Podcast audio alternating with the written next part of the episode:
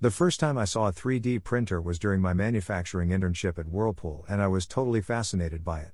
I would start a print and stare at the contraption endlessly as it glued layer upon layers of plastic to create an object out of thin air.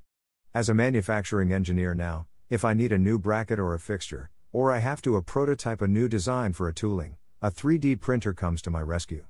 It offers me a quick and an effective solution instead of waiting for days to get the same part from a machine shop. How does a 3D printer actually work?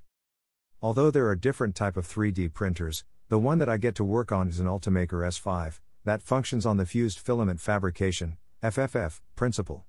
As the name suggests, it fuses together the plastic filament that forms a print. The plastic filament material is a long wire about 3 mm in diameter that is spooled in a roll. It is first heated to a high temperature into a semi-solid state and pushed out of a nozzle to sketch a drawing pattern on the glass build plate. The moment the molten plastic touches air, it cools down and turns back into solid. This is similar to writing with a ball pen where the ink is pushed onto the paper that dries as you write. After one layer is printed, the build plate moves down and the next layer prints on top of previous layer and fuses together as it cools down. This process and pattern is repeated as needed to finally build an object. Lessons I learned along the way. Initially, I started using the 3D printer on its default settings, but my curiosity pushed me to try and experiment with different settings. There are multiple different settings to adjust on the printer that dictate the print quality and time to make it better or worse. As I tried several combinations, I made mistakes and ran into some problems, but ultimately figured out how to get consistent results. Over the last three years that I have used the 3D printer, there have been several complex lessons learned.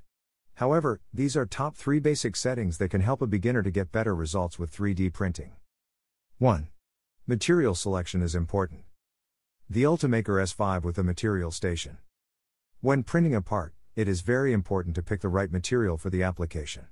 Ultimaker has a guideline for material selection based on their testing results, but my experiences have slightly varied.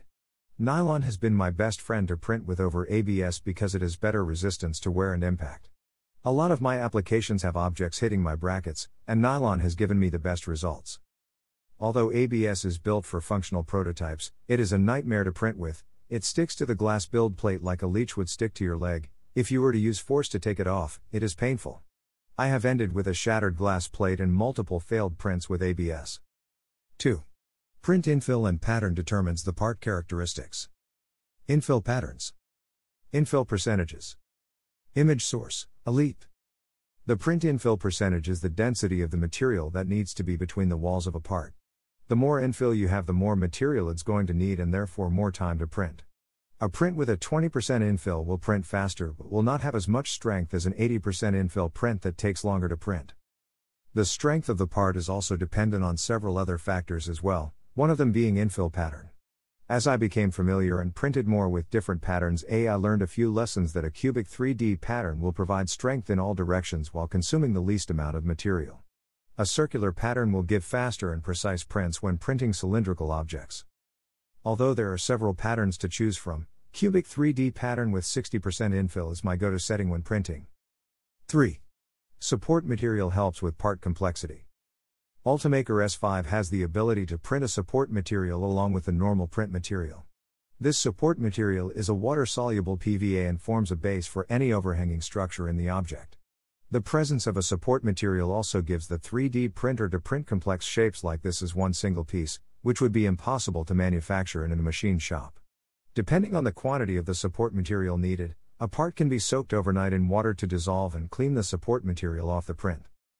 Improve and repeat.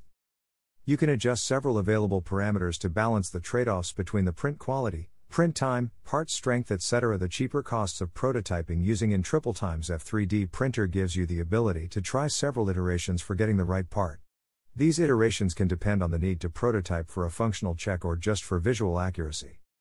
To sum it up, with a 3D printer you can make cool stuff as many times you want, make mistakes, learn from the mistakes and print new stuff, without burning a hole in your pocket.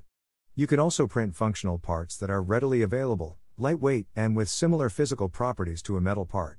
Which is why I believe that 3D printers rock.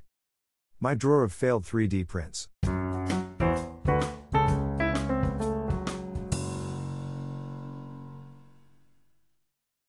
Oh, thank you.